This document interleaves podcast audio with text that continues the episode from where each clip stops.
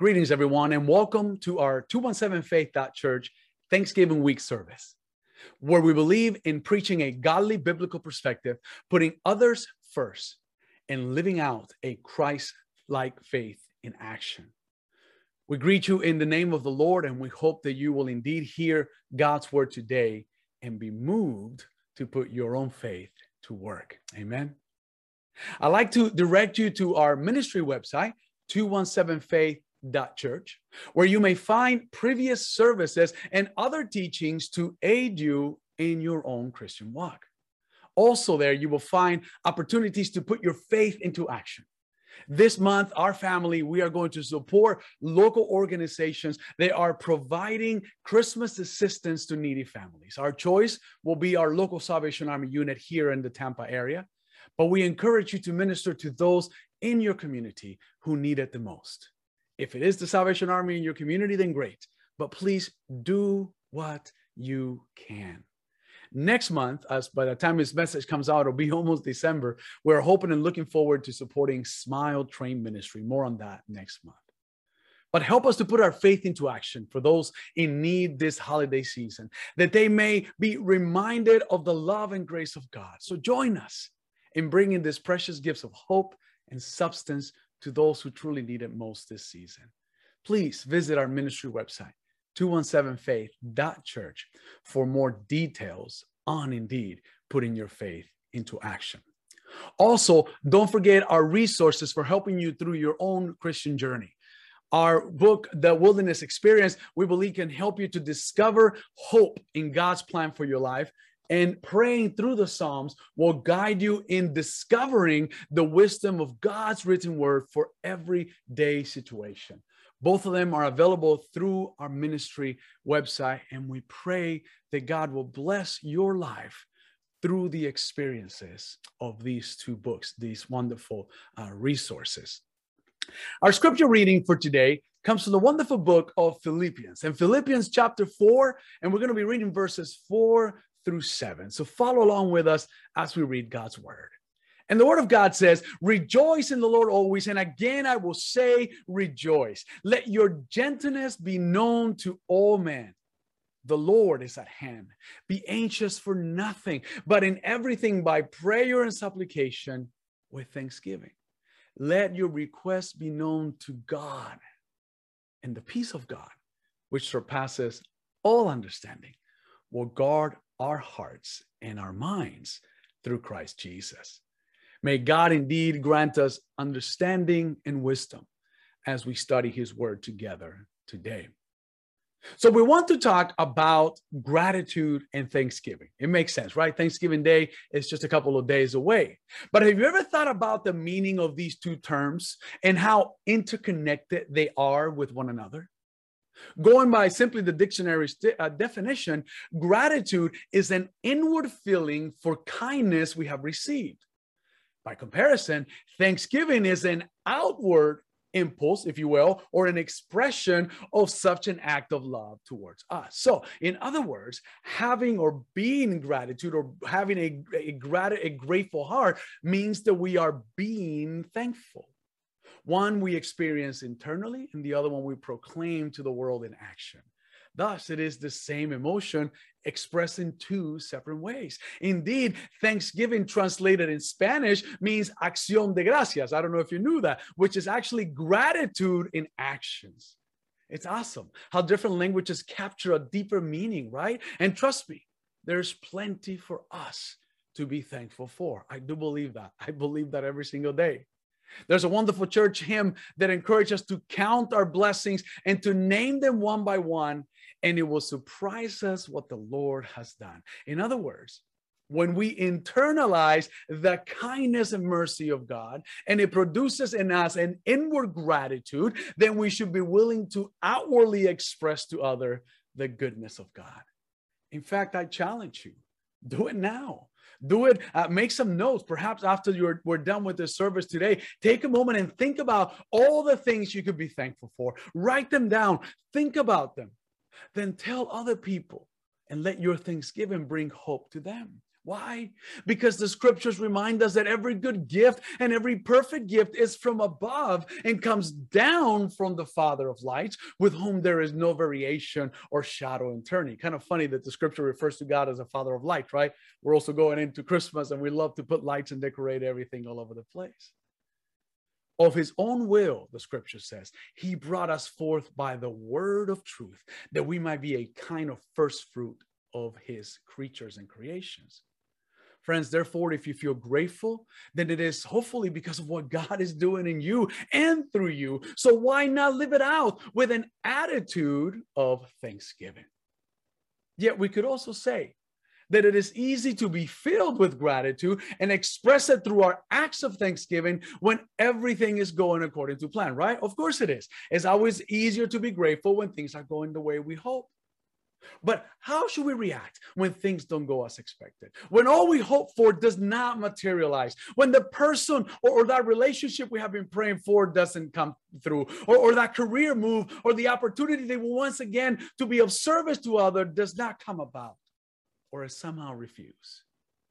This is the call I believe we read about earlier from Paul, where he says, even in these situations, do not be anxious, but be hopeful you see, the Apostle Paul was writing to the church in Philippi, kind of a cool sounding city, which is in the northern side of Greece for us today. And by now, he has been encouraging them. And in this particular chapter we read today, he continues to cheer them on and, and, and, and ensure that the believers there uh, make sure that they are focusing uh, not on their trials and concerns, but that they can keep their eyes on he who deserves all the glory and honor, right? Regardless of their circumstances. And of course, that is God, our maker, our creator. The letter to the Philippians is truly all about telling the listener to allow the Holy Spirit of God to bring truth into their lives.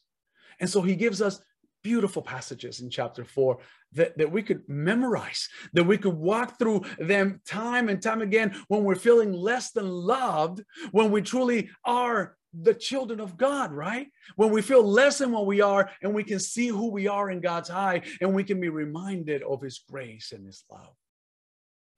Of course, it is uh, human of us to feel these emotions. I, I do not believe that God takes it against us when we worry a little too much. As long as we remember to return to Him and put our trust in His plan whenever we do feel especially low.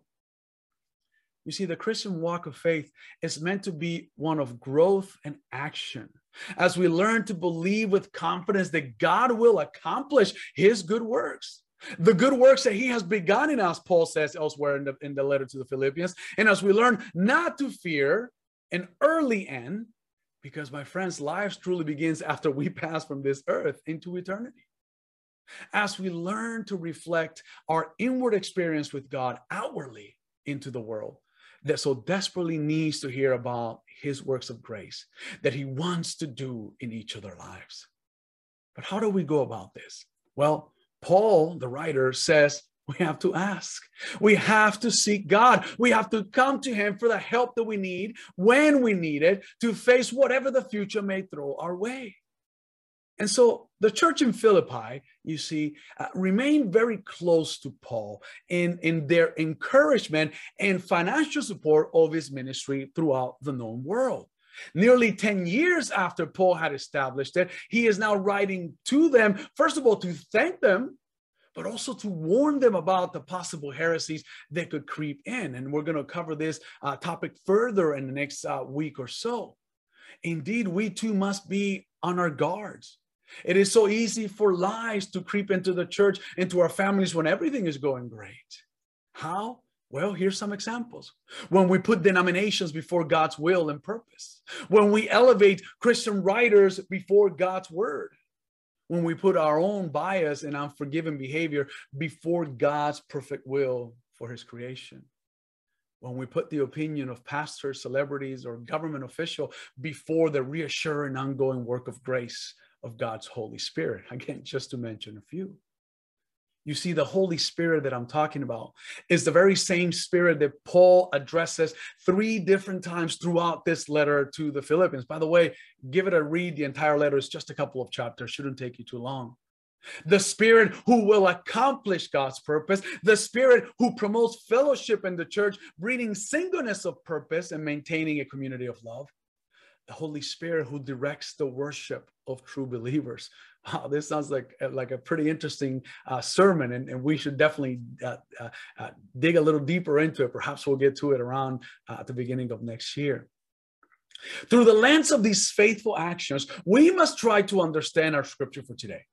You see, the recipe that Paul shares is not something that we will achieve on our own, but only by the inspiration, direction, and motivation of God's Holy Spirit in the life of the believer. I'm talking about Philippians 4, uh, verses 4 through 7 that we just read.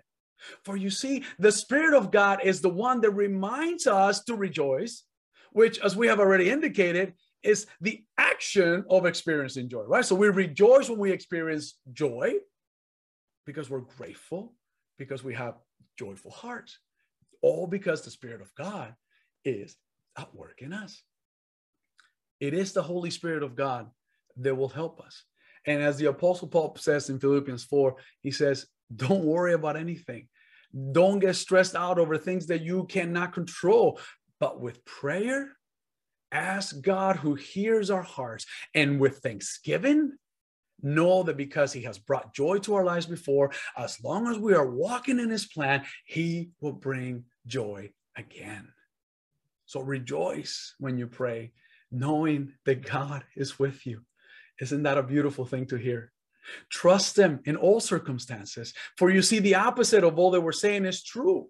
When we when we are not rejoicing, we are fretting, right? We get upset. We make poor choices, and we let other people upset us and draw us down to their ignorance, letting our, our situation uh, and our feelings of fear and anxiety take over our lives. There's a great story I heard recently about a donkey who decided to argue with a leopard that the grass is blue. To this, the leper replied, Absolutely not. It is green. Blue, said the donkey. Green, replied the leper. The argument continued until the donkey demanded that they go see the king to settle this argument. When they got to the king, of course, it was the lion, the donkey jumped in and began to tell the king that the leper was being difficult. He was being irrational, even refusing to agree with him and calling him a liar by saying that the grass was green when in fact it is blue. The donkey then insisted that the king punish the leper for refusing to see things his way.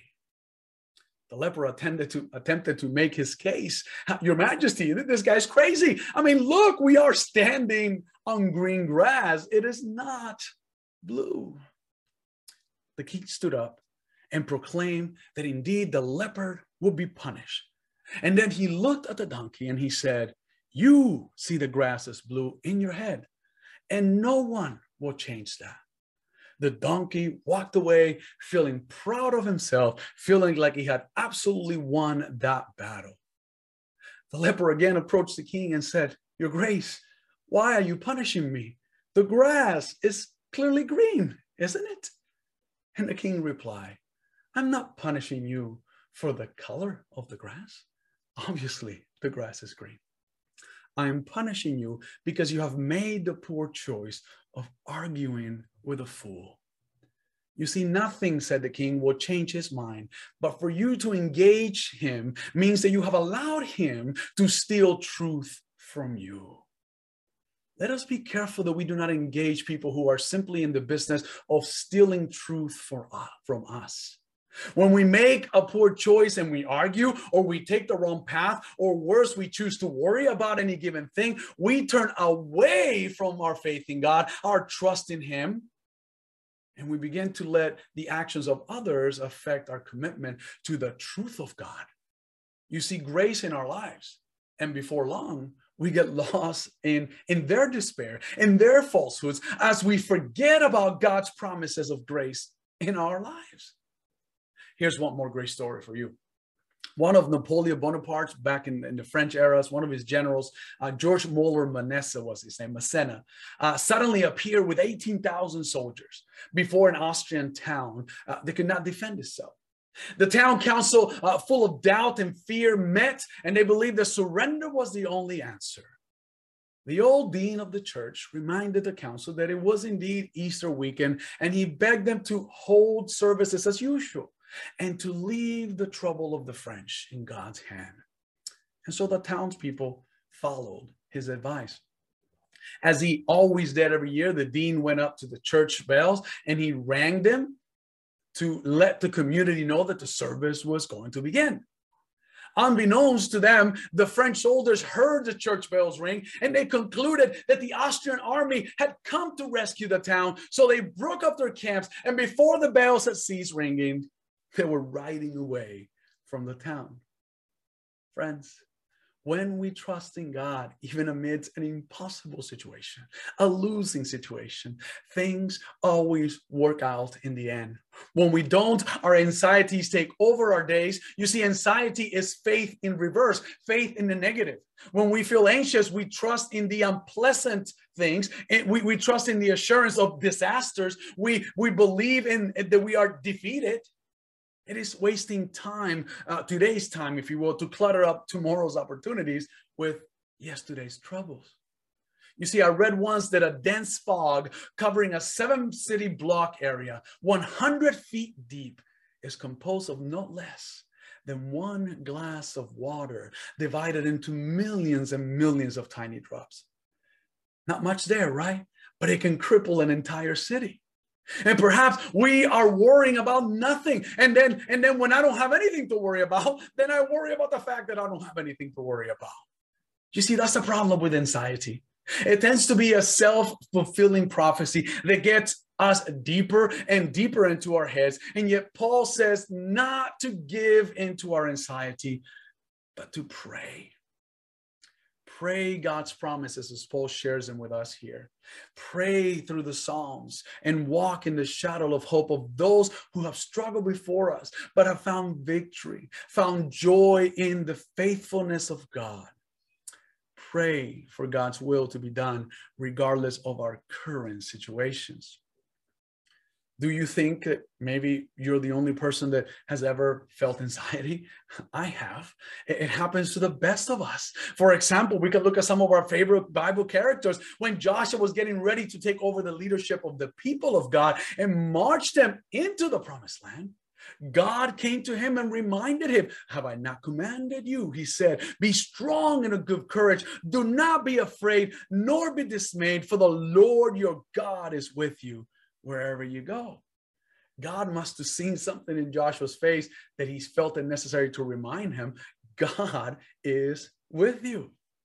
In writing one of his most recognizable Psalms, King David reminds us that though we may walk through the valley of the shadow of death, and then David proclaims, I will fear no evil or be anxious, we could say, for God is with us he brings us direction and correction, you see? So God, through David, reminds us that he walks with us. Jesus himself, to his disciples, he encouraged them to live in the now and leave tomorrow in God's hands. This means that, as Jesus puts it best, he says, We ought not to worry about our lives, Jesus uh, proclaimed to them what we will eat, what we will drink, not about our bodies, what we will put on them. Is not life more than food and the body more than clothing? Which of you, says Jesus, by worrying, by feeling anxious, can add a few inches to your stature? I know some sure people that would like to add inches to their stature, but worrying is not the way to do it. Then Jesus says, Your heavenly Father knows what you need, but seek the kingdom of God first and his righteousness, and all of these things shall be added to you. Therefore, Jesus says, Do not be anxious about tomorrow, for tomorrow will worry about his own things. Sufficient for the day is his own trouble. That's Matthew 6 25. I love that passage. Jesus reminds us that God's hand is upon us. Once again, when we worry today about tomorrow, is to live tomorrow at the expense of the now. And so when we live in tomorrow, we're missing out on what God wants to do now. Think about that. If we do that, we will miss out on all the blessings and all the possible hopes that could come our way. We cannot have it both ways. It's like the man that was chasing two rabbits. At the end, both rabbits get away, right? Are you worried? Are you afraid? Are you extra anxious about your life, your family, your children, your work, your school? My friends, There's some normal in that. But God reminds us that we need to seek Him, His comfort, His peace, that He may grant it, a peace that will guard our hearts and our minds. And as Paul puts it, puts it, yes, why then must, we do this? Why must we guard our minds and our hearts? You see, going back to Jesus, he spoke about this uh, at one point to another person. Uh, he says, It's not what goes into a person's body that defiles him, but what proceeds from his mouth. For it comes, he says, from the heart, and that defiles a man. Jesus says, For out of the heart proceeds evil thought, murder, adultery, fornication, theft, false witness, and blasphemy. This is why we must seek the things of God first to guard our hearts. Have you ever heard that expression? You kiss your mama with that mouth? How can we believe, as believers, say that we love God and by extension admit that we love our neighbors and then say and behave in such unrighteous ways? It's not possible. We are lying to ourselves in one way or another. If we are truly grateful because of what God's is, how He's moving in our lives, how we experience Him daily in prayer and His Word, in creation, then that inward expression must match our outward projection. And being thankful and being anxious cannot go together. The psalm writer once again tells us that he hides God's word in his heart that he might not sin against God. That's Psalm 119. From the heart comes passion. And depending on our relationship with God, it will determine if it is a selfish bodily passion that leads us to sin or a righteous, faithful action that leads us to eternal life with God. The choice remains ours. You see, then unguarding our minds, well, that is where we invent all sorts of evil, right? And where our anxieties multiply without reason. Therefore, in the scriptures, we also read about renewing our minds, right? A renewed mind that will grasp and understand the true God and how we can live our lives according to his will for us. Romans 12, 1 and 2. Indeed, the rest of Romans chapter 12 it's a beautiful way by which Paul calls us to practice gratitude and thanksgiving after our hearts have been transformed, right? After we've guarded our hearts, after our minds have been renewed, right? And both of these things will flow from that perspective, right? Will, will flow from our heart and our minds will be re energized as a result.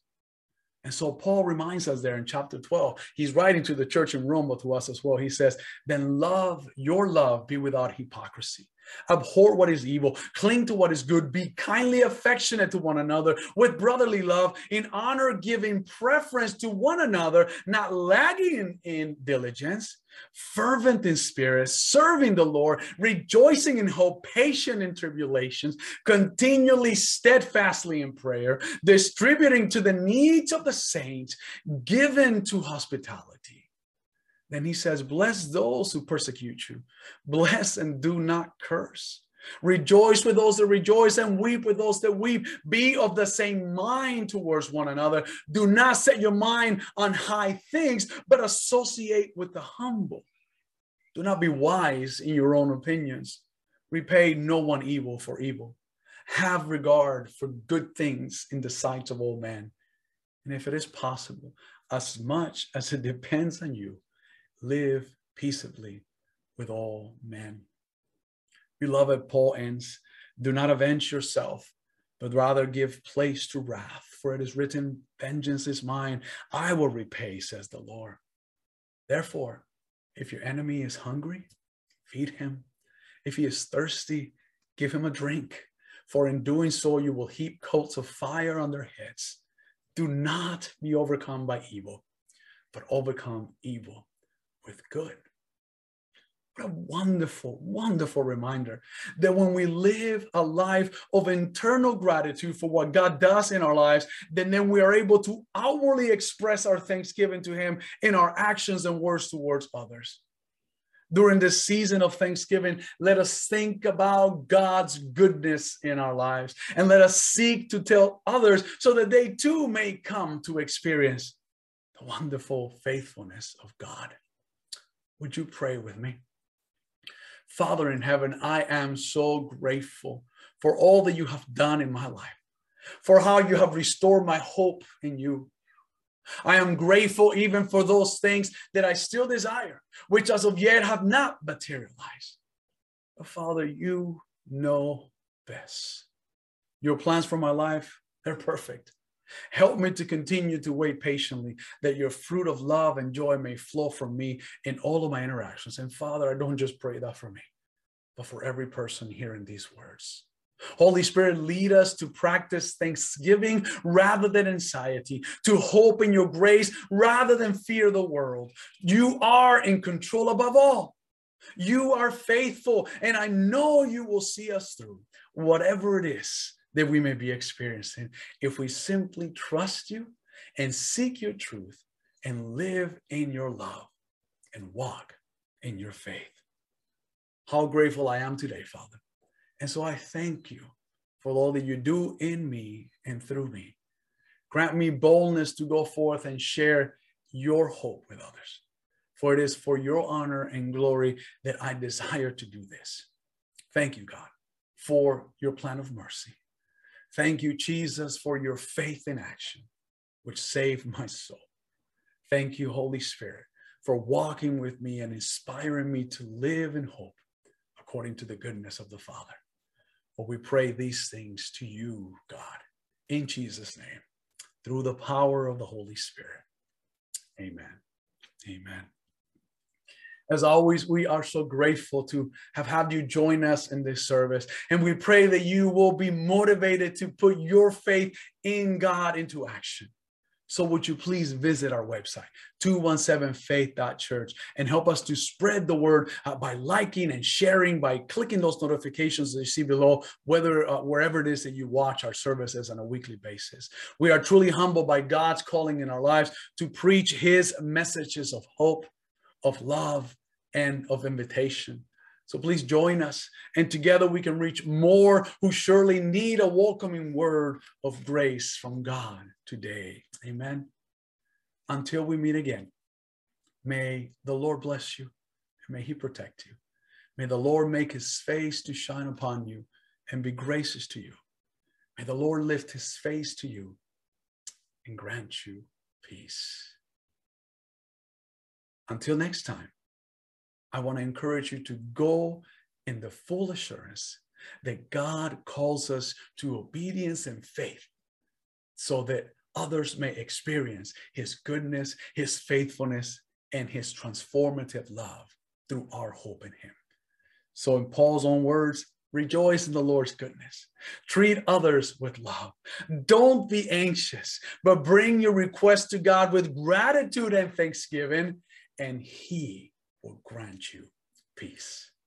May God bless you.